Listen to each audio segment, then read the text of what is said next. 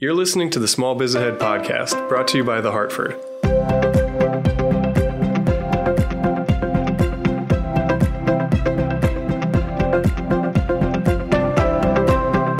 Hey, everybody, this is Gene Marks, and welcome to this week's Small Biz Ahead podcast, where I'd like to take something going on in the news and maybe give you some thoughts on it. And what's been going on in the news? Well, interest rates has been going on in the news, guys. I mean, two weeks ago, the Federal Reserve announced a 75 basis point increase in its federal funds rate. And if you don't know what the federal funds rate, join the club. Neither did I. It's basically the interest rate that banks charge each other to borrow or lend excess reserves overnight. So, you know, I mean, this, you know, fluctuations in this rate affects all interest rates across the banking system. So, it should come as no surprise that since the announcement, rates for both consumers and businesses have increased. Um, let me give you an example, okay? Um, a 30 year fixed rate mortgage now averages 5.81% compared to about 3% a year ago. And the prime rate charged by financial institutions like I'll use like Bank of America as an example.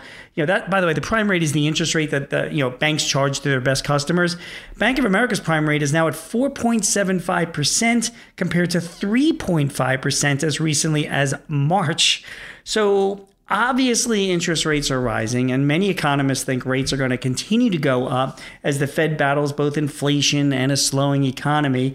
Listen, for small businesses like mine or, or yours, all of this means higher costs to maintain debt and borrow additional funds. It may also potentially result in less capital available for us, right? So, what do we do in this area of, uh, you know, we're in this uh, sort of era of, of, of rising interest rates? Well, I got some suggestions for you. For starters, we need to be making sure we're paying down our credit card debt and any other higher interest loans that have variable rates. Uh, the interest on this debt could become very costly.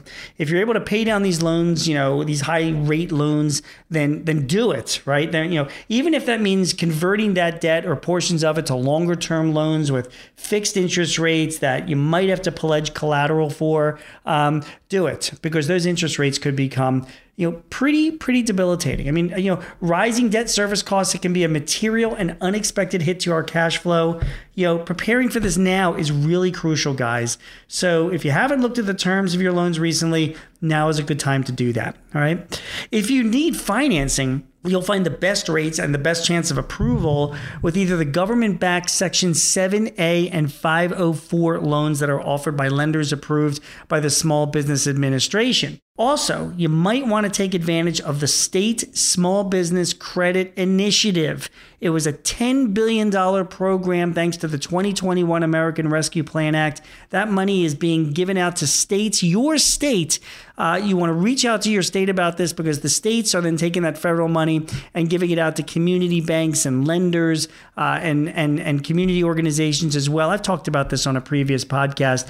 At, find out, Google your state and their involvement in the State Small Business Credit Initiative. You can get some very competitive loans uh, with easy approval that way, or even grants or, or other types of equity investments. Interest rate increase is going to increase your cost of borrowing. I mean, we know that, but there is a silver lining. It's going to also increase your, the potential income that you make if you manage your money wisely. So, you know, savings, you know, rates aren't significantly rising just yet, but they will. Talk to your banker, set up higher yield checking or money market accounts and start sweeping any, you know, excess cash there. Consider putting any cash you don't need for six months or a year into FDIC insured certificate of deposits, which generally pay higher interest but lock up your funds for a period of time. Also consider US Treasury bills because the short term, at least in the short term, because you know the three month U.S. Treasury ended this past week at about 3.35 percent. It, it hasn't been this high in like 15 years. So even though inflation is still a lot higher, it's still a good place to put your money for the short term until other interest rates start picking up. So think about that. Um, treasury bills, something definitely to consider. If you're willing to take a little bit more risk and you want to invest for the longer term, you might want to also consider moving your excess cash to mutual funds, which invest in blue chip dividend paying equities, which have historically proven to outpace interest earnings you know, many of the experts I know are advising their clients to rebalance their accounts, you know. So you buy these blue chip dividend yielding companies, Um, you know, you just be careful because again, you know, some of these, you know, the markets are still very volatile, but long term, it, it, it's a good move to do that to stay ahead of interest rates. By the way, while we're on the topic of cash, we should all be doing our best to manage it better. I mean, we know that, right? So, I mean, stepping up our credit and collection activities to ensure that any open receivables we have aren't outstanding more than 30 days or even less, if possible. The longer your invoices stay open, the less interest we're receiving our money. I'm advising my clients to try and take advantage of any supplier discounts for early payment. Uh, you know, as oftentimes these discounts may earn more than interest, you know, a bank is paying. I mean, in the end, you want to talk to a financial advisor about all of this because it's complicated.